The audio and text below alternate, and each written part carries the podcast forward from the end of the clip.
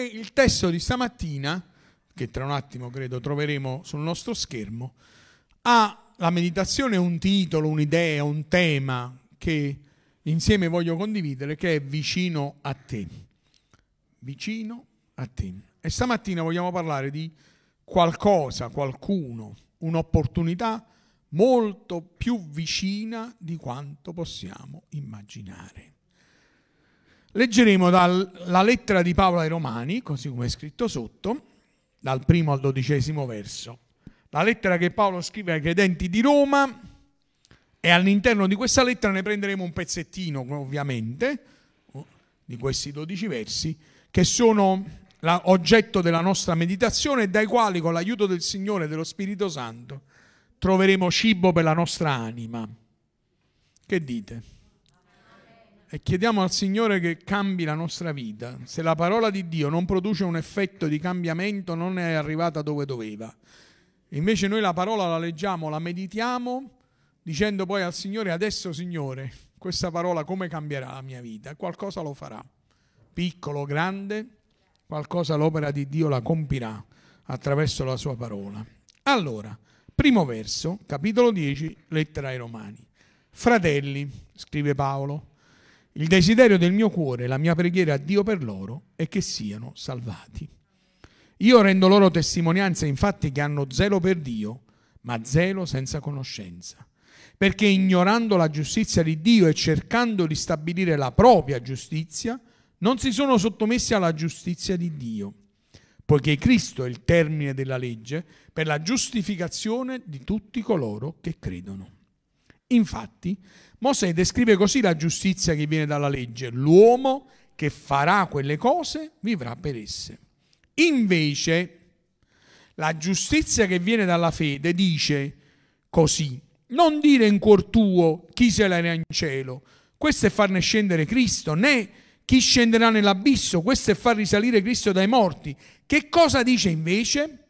La parola è vicino a te, nella tua bocca, nel tuo cuore. Questa è la parola della fede che noi annunciamo, perché se con la bocca avrai confessato Gesù come Signore, avrai creduto con il cuore che Dio l'ha risuscitato dai morti, sarai salvato. Infatti, con il cuore si crede per ottenere la giustizia e con la bocca si fa confessione per essere salvati. Difatti la scrittura dice, chiunque crede in lui non sarà deluso poiché non c'è distinzione tra giudeo e greco, essendo egli lo stesso Signore di tutti, ricco verso tutti quelli che lo invocano. Infatti, chiunque avrà invocato il nome del Signore sarà salvato. Amen. Che bello, che bello. Il tema che insieme vogliamo considerare stamattina, prendendo questo testo come oggetto della nostra meditazione, è qualcosa spero di riuscire a trasmettere quello che ho nel cuore, è qualcosa che è a portata di mano, vicino, eppure sembra sfuggire a molti. Un'opportunità, una soluzione, un cambiamento, una disponibilità così vicina a noi che pure essendo così vicina spesso e volentieri sembra difficile da afferrare, sfuggente, quasi lontano, quasi irraggiungibile. Una meta che sembra così lontana che a volte diventa addirittura frustrante. Qualcosa che diventa così difficile che a volte diventa addirittura un ulteriore peso invece che un'opportunità. Io stamattina con l'aiuto del Signore, leggendo la sua parola insieme a voi e meditandola con l'aiuto dello Spirito Santo, prego il Signore che ognuno di noi possa realizzare invece, e Paolo dice invece, la giustizia che viene dalla fede, che è un'opportunità concessa a tutti gli uomini e a portata di mano per chiunque crede. L'Apostolo Paolo usa all'interno di questo testo un testo dell'Antico Testamento che lui richiama, in alcune Bibbie è messo in corsivo per farcelo notare, richiamando un testo del Deuteronomio dove Mosè dirà che la parola del Signore non è così lontana, dirà, non è dirà dal mare che tu dici chi la andrà a prendere, non è sopra una montagna o in cielo che dirà chi la andrà e ce la porterà, è vicino a te, nella tua bocca, nel tuo cuore, perché tu la metta in pratica. E dice chi farà queste cose vivrà, eppure questa verità così forte, così chiara, sin dall'inizio il Signore sta dicendo però è una verità che se pensi di raggiungere con le tue forze, con la tua giustizia, con le tue capacità di osservare le leggi, di essere giusto in tutto quello che fai, sarà per te come una meta irraggiungibile. Diciamoci la verità. È un po' come le diete del lunedì, no? Quelle cose che uno sempre pensa che vorrebbe fare, parlo per esperienza diretta, e che invece poi sembrano così lontane da raggiungere, soprattutto in certi momenti, no? in certe situazioni quelle cose da primo dell'anno, no? Eh, quest'anno, guarda, se prendessimo tutte quelle che abbiamo detto che faremo dal primo dell'anno, credo riempiremmo quaderni di propositi mai osservati. Non lo so, parlo per me, eh? voi siete bravi, avete fatto tutto quello che avete detto il primo dell'anno, lo so, io no però, confesso la mia colpa. È un po' l'idea così, no? Cioè questa, sembra che Dio con l'uomo usi questo metodo, gli proponga delle cose per poi dirgli ma tanto non lo puoi fare. Gli proponga delle opportunità, ma poi dice tanto non ci puoi arrivare, è troppo lontano, è troppo difficile, è troppo complicato. E vi dico addirittura che a volte noi stessi usiamo questa metodologia rispetto alle cose di Dio. Qui l'Apostolo Paolo parte da una considerazione. Dice io faccio una preghiera, sto pregando. E sapete per chi stava pregando? Per il suo popolo per gli ebrei, lui era un ebreo, ma stava pregando in realtà prima di tutto per tutti gli uomini e le donne religiosi che avevano delle convinzioni, che osservavano dei precetti, che si sforzavano di fare delle cose senza riuscire ad ottenere mai quella salvezza, quella liberazione, quel perdono, quella serenità, quella pace, quella felicità, quella certezza di essere amati da Dio e vivere insieme a Dio che tutte le cose che facevano avrebbero dovuto dargli. Io prego per loro perché hanno zelo senza conoscenza, dice. Cioè si impegnano pure, ma non hanno capito che perfino quando Mosè nell'Antico Testamento parla di legge, poi dice, ma non dire che è lontana, perché effettivamente lo è. Non dire che è impossibile, perché lo sarebbe, se non guardi invece che quello che Dio vuole fare è scrivere la sua legge nel tuo cuore che quello che Dio vuole fare è qualcosa che riguarda l'anima tua dentro di te e quella legge scritta dentro di te diventerà la legge che tu potrai vivere. Fratelli, la legge in realtà, sorelle, amici, la legge in realtà serve a dirci che siamo dei peccatori, ci mette di fronte alla verità ci fa scoprire i nostri fallimenti, la nostra incapacità di essere giusti. La Bibbia dice che non c'è un giusto neanche uno, ma la grazia ci fa scoprire che per l'aiuto del Signore noi possiamo essere perdonati dalle nostre colpe e rigenerati per vivere un'altra vita. E qui l'Apostolo Paolo è costretto a dirlo. E sapete che cosa voglio dire? Che mentre lo dice agli ebrei, agli amici suoi, cioè del suo popolo, lo sta dicendo ai credenti di Roma. Forse perché pure loro si sono ritrovati in una condizione dove hanno dimenticato o non sanno o hanno male interpretato quello che Dio gli vuole dire dimenticando la figura fondamentale di ogni aspetto della Bibbia, la figura fondamentale di ogni parola di Dio, la figura fondamentale di ogni insegnamento di Dio, che è Cristo Gesù. Se leggiamo la Bibbia attraverso Gesù comprenderemo il cuore di Dio se leggiamo la Bibbia attraverso l'opera di Cristo, comprenderemo l'amore di Dio, che non è un Dio che è venuto a giustiziare l'uomo, ma è venuto a giustificare l'uomo. Non è venuto a fare di noi quelli che devono essere colpiti e giudicati e condannati. Gesù ha detto io non sono venuto per condannare, io sono venuto per salvare. E questo è l'obiettivo di Dio da sempre, da sempre. La Bibbia dice di se stessa che Dio ha parlato in tanti modi, in tanti modi, ha parlato per mezzo dei profeti, ha parlato per mezzo della natura. Il Salmo 91 dice i cieli raccontano la gloria di Dio, le stelle e il firmamento annunciano l'opera delle sue mani e un giorno rivolge parole all'altro, una notte comunica conoscenza all'altra e pur non avendo voce il loro suono si diffonde e parlano della gloria di Dio. Ma poi ci ha parlato per mezzo di Gesù che è lo splendore della gloria di Dio, dice Ebrei 1.1, l'impronta di chi Dio è, colui che con la parola della sua potenza tiene ogni cosa nelle sue mani e dopo aver fatto la purificazione dei peccati si è seduto alla destra della maestà nei luoghi altissimi. Per cui il grido dell'uomo, il grido di Dio verso l'uomo, sia attraverso la parola, sia attraverso la ricerca, sia attraverso lo Spirito Santo, è quello di cercare di incontrarlo, per dirgli guarda che io sto vicino a te e io voglio parlare con te, io voglio aiutarti. E anche la mia legge non è per condannarti, per quanto ti dimostra le tue difficoltà, e la mia legge è per aiutarti, e il mio spirito è per salvarti, e il mio figlio Gesù Cristo, con la sua grazia, è per cambiare la tua vita. Ricorderete nella Genesi, al capitolo 3, dopo che Adamo ed Eva trasgredirono la legge, udirono la voce di Dio, il Signore, dice il verso 8 del capitolo 3, il quale camminava nel giardino se- sul far della sera, come sempre. E l'uomo e sua moglie si nascosero dalla presenza di Dio, il Signore, tra gli alberi del giardino. E Dio, il Signore, chiamò l'uomo e gli disse, dove sei? E Adamo rispose, ho sentito la tua voce nel giardino ho avuto paura perché ero nudo e mi sono nascosto.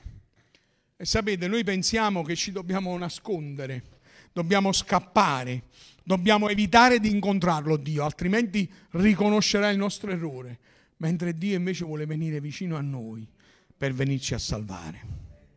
E qui l'Apostolo Paolo riprende questo tema della opportunità a portata di mano. Lo riprende in maniera forte perché ha il desiderio che le persone si accorgano di questa opportunità e la colgano in tutte le sue forze. Se ne rende conto che ci sono persone che non riescono a realizzare l'opera della grazia, della salvezza che Dio compie nell'uomo e si trovano a sperimentare una sorta di delusione, di insufficienza, di impossibilità, di irraggiungibilità, di, fru- di qualcosa di frustrante. E io sono, come l'Apostolo Paolo, preoccupato quando uno guarda le cose del Signore, la grazia di Dio, l'opportunità come qualcosa che dovrebbe addirittura lasciarci ancora più frustrati di prima.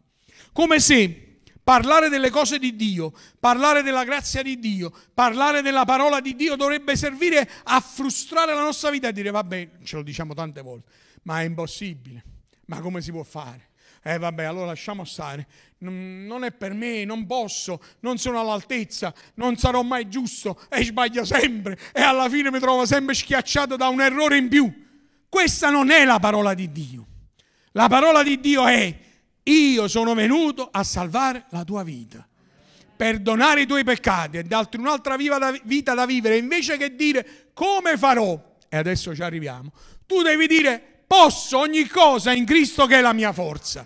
Qui dice l'Apostolo Paolo, non usarla l'espressione, che è pure quella che stava nell'Antico Testamento, non dire chi andrà in cielo o chi andrà negli abissi, perché hai dimenticato di mettere in questo tuo ragionamento la figura di Gesù.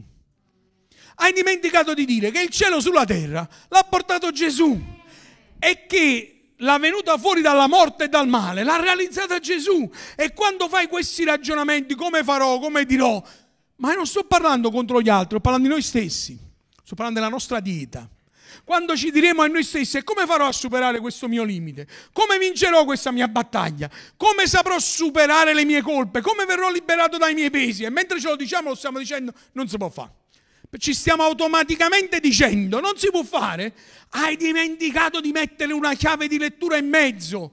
Gesù Cristo è venuto dal cielo per darci la vita ed è risorto dalla morte per darci speranza eterna.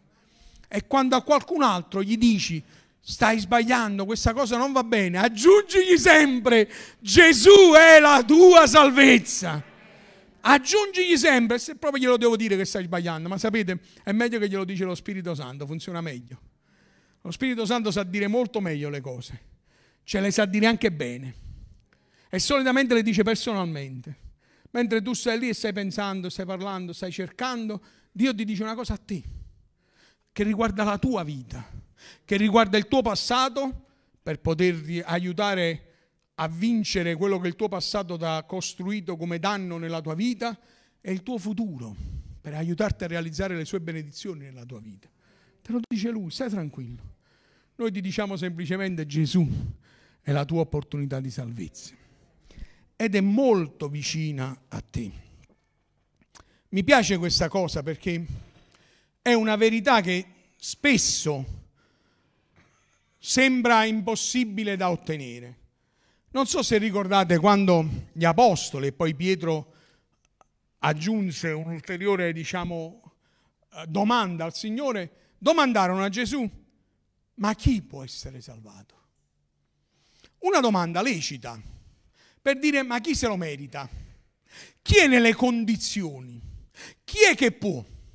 E credo che come me ricorderete che questa domanda nasce da un incontro che Gesù fa con un uomo meritevole, almeno secondo i canoni, quello che la Bibbia chiama il giovane ricco, no?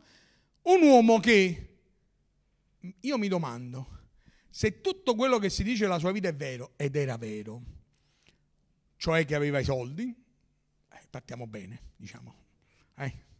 e dice la Bibbia ne deve pure assai, eh, male non fa, non vi preoccupate, non è, cioè, sicuramente è un vantaggio. Era giovane, era un uomo rispettoso della legge, quando Gesù gli domanda se lui osserva i comandamenti, dice lo faccio sin dalla mia giovinezza. Era nella sinagoga impegnato, che era il centro religioso e culturale dell'epoca per gli ebrei. Eppure va da Gesù e dice, maestro buono, che devo fare per essere salvato? Possibile che la tua religione non ti ha risposto? Sei così religioso eppure non c'hai la risposta. Sei così appagato da un punto di vista sociale, sei ricco, cioè le cose vanno bene, eh?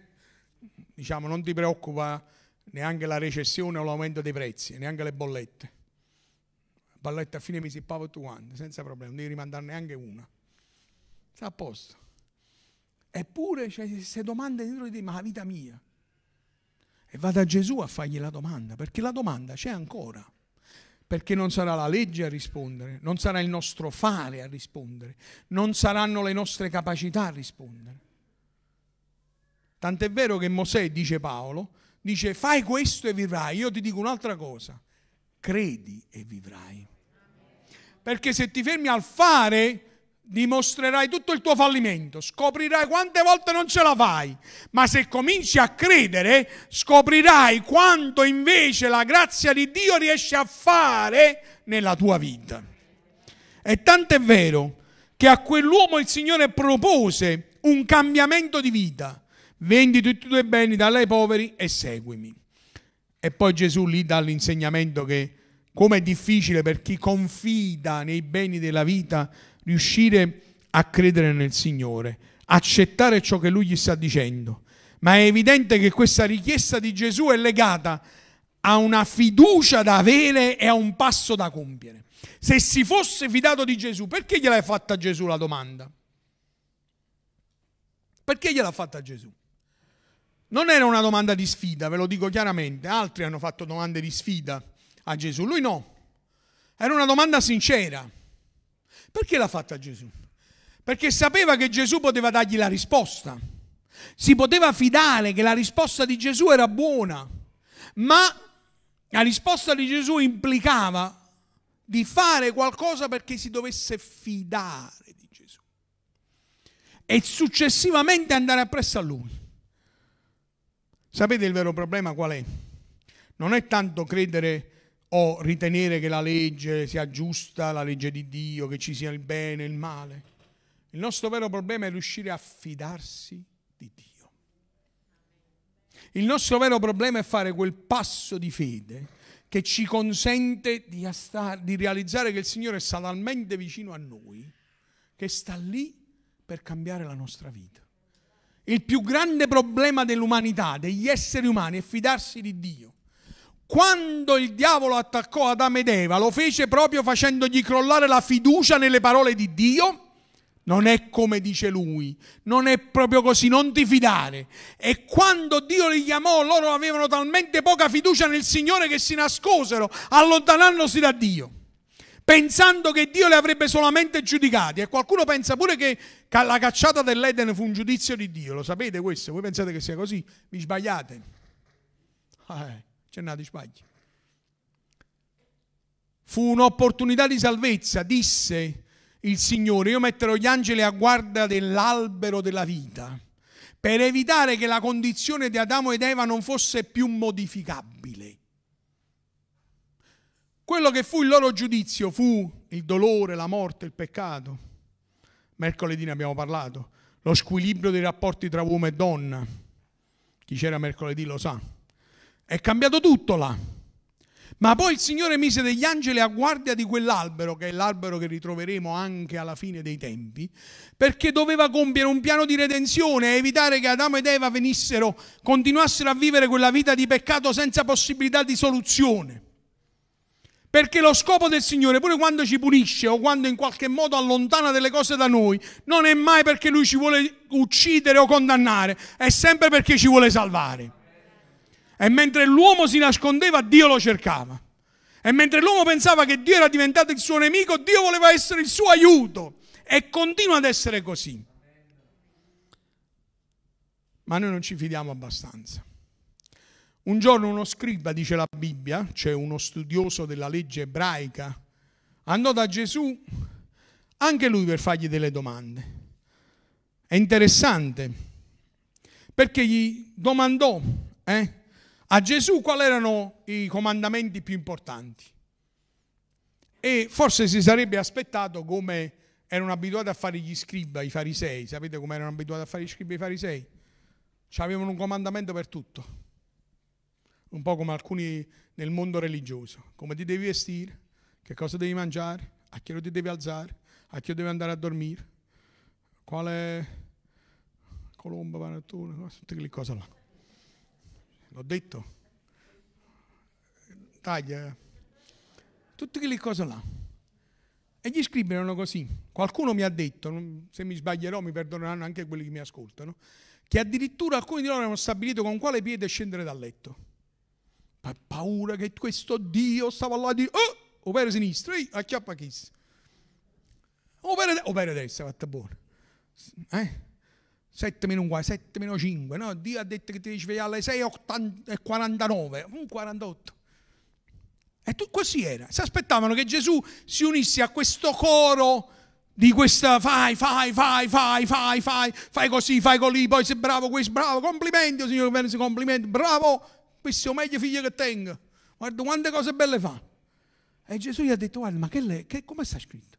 Ama il Signore Dio tuo con tutto te stesso e ama il tuo prossimo come te stesso. Fai così e adempirai la legge di Dio. Oh, ma che è successo? Ma allora mi posso svegliare però alle 7, non solo alle 7 meno 5. Posso mangiare quello che voglio io. A meno che il medico non ti ha detto un'altra cosa. Eh?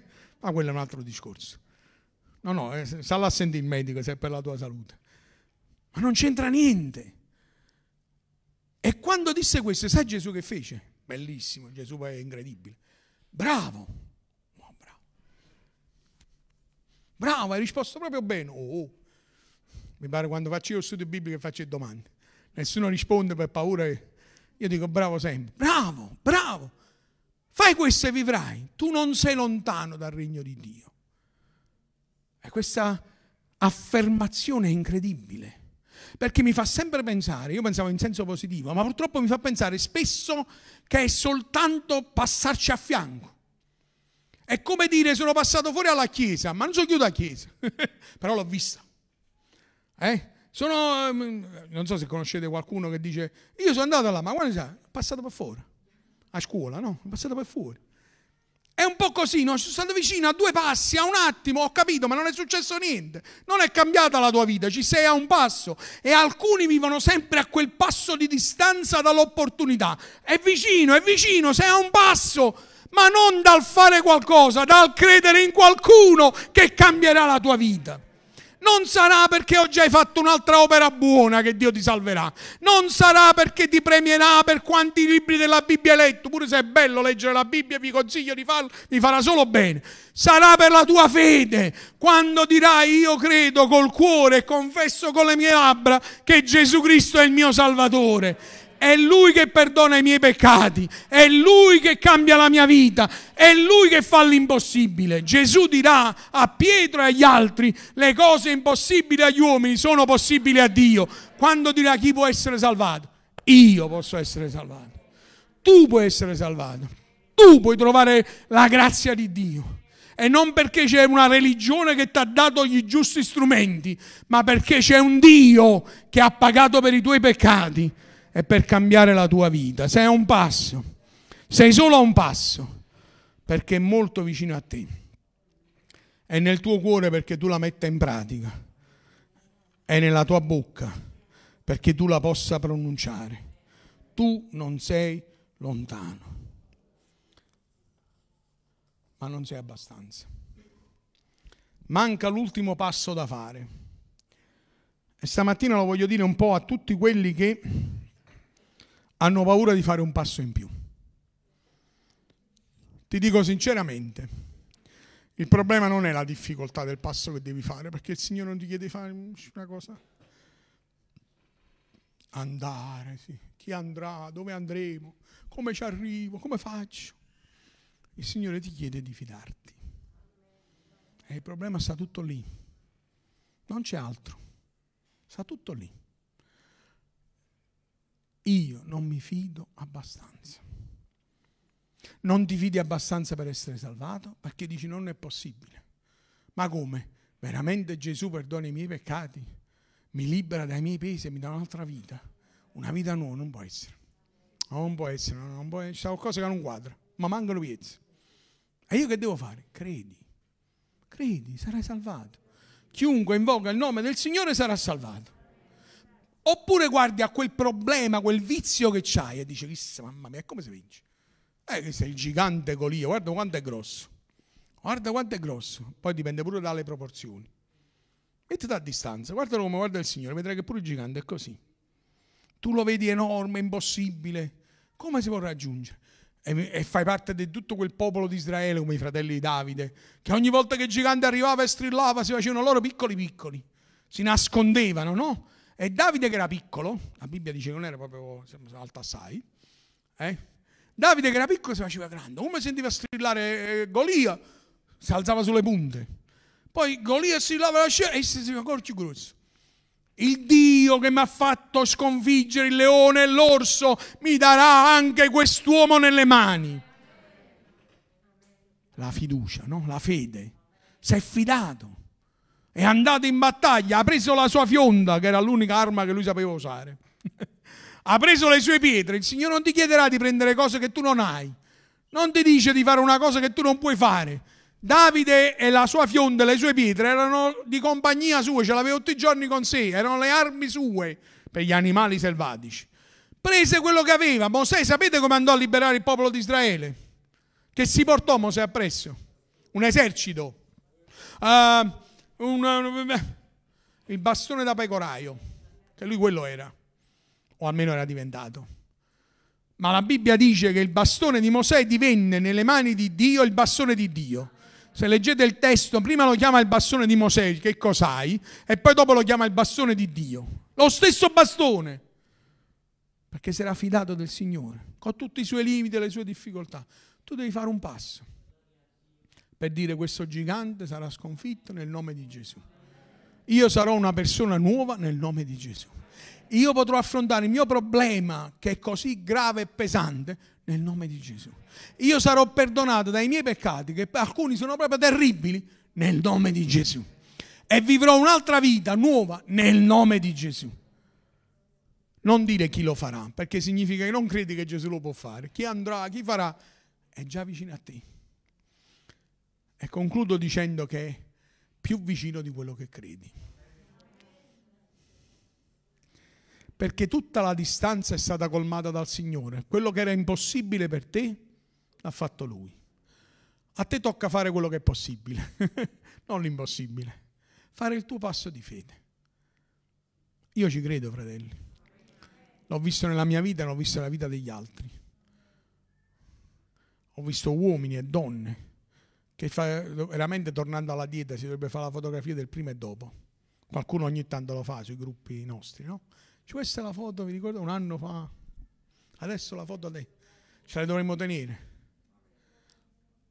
Mia moglie si è tenuta, è proprio strano mia moglie, si è tenuta la parrucca di quando faceva le chemio, poi si è tenuta la maschera di quando faceva le radioterapie, cocche fotografia, sempre bellissima, pure senza capelli, senza ciglia, senza niente, bellissima. Di chi? Eh, forza così.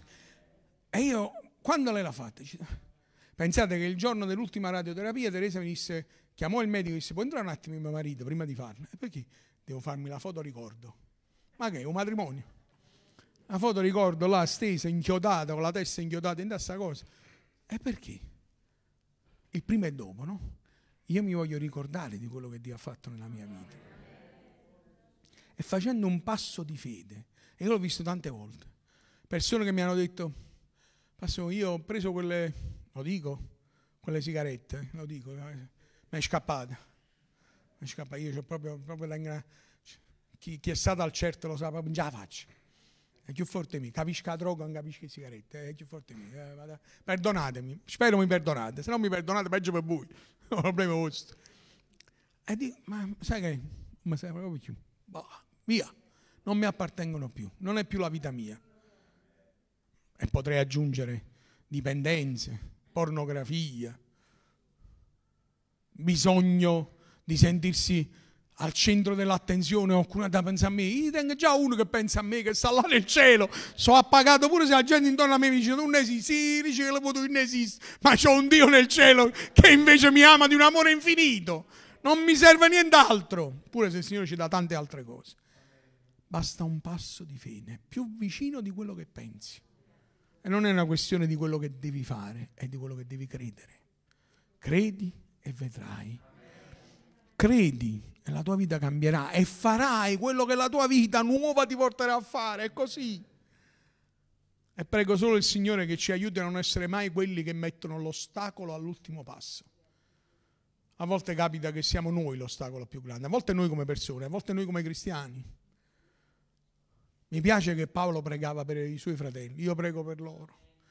Avrebbe dovuto dire, questi non capiscono niente, io ho capito tutto. E in realtà era vero. Però invece dice, io prego per loro. Io prego per loro. Perché vorrebbero, fanno, ma non hanno capito la chiave di lettura. Io prego per loro.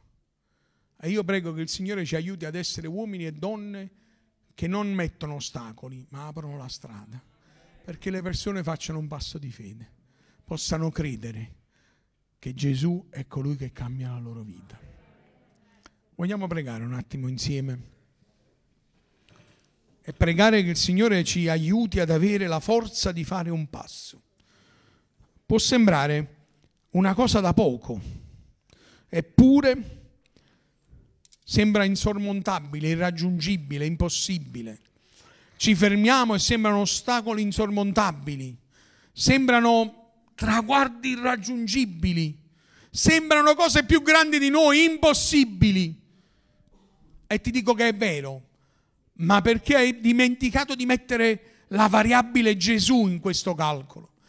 Mentre guardi a ciò che è la tua vita e mentre guardi forse pure al mondo intorno a noi, dove purtroppo il male regna, è impossibile, come si può fare? Dirai pure tu, è troppo in alto, mai ci potrò arrivare, è troppo lontano e distante, non si potrà mai raggiungere. La pace non è possibile nel mio cuore, il perdono dalle mie colpe, una forza nuova. Oh, vincere questa mia dipendenza, vincere questa mia fragilità, superare questa mia debolezza, affrontare questo mio problema, non lo potrò mai fare perché è troppo più grande di me. Hai dimenticato di dire che ciò che è impossibile agli uomini è possibile a Dio. Hai dimenticato di dire che quel cielo così lontano è vicino a te attraverso Cristo Gesù. Hai dimenticato di dire che quell'opportunità così distante è stata adempiuta, realizzata attraverso Cristo Gesù.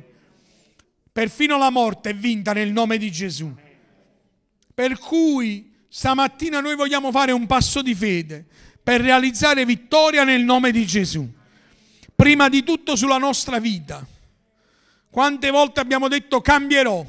Quante volte abbiamo detto so che se raggiungo questo obiettivo avrò la pace e poi la pace non è arrivata.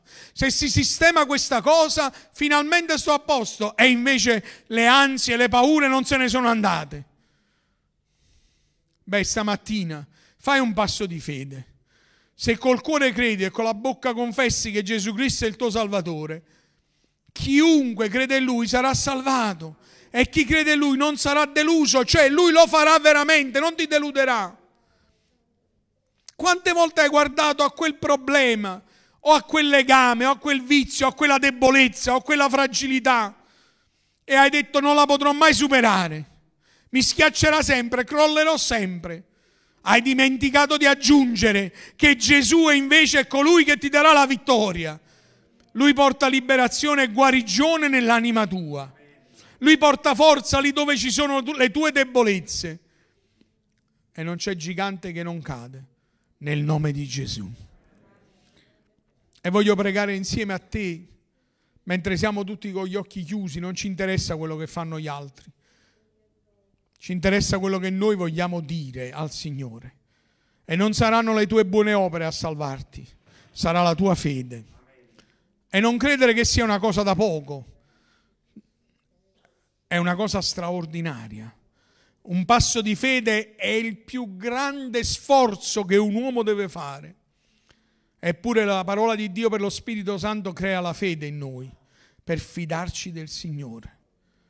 Se ci avessero chiesto di scalare una montagna e dopo averla scalata avremmo avuto la pace, la fiducia, la vita, penso che ci saremmo buttati. Se ci avessero chiesto di attraversare forse un fiume, un lago, un mare a nuoto e alla fine avremmo ottenuto finalmente, oh, liberazione dell'anima e speranza e vita, l'avremmo fatto.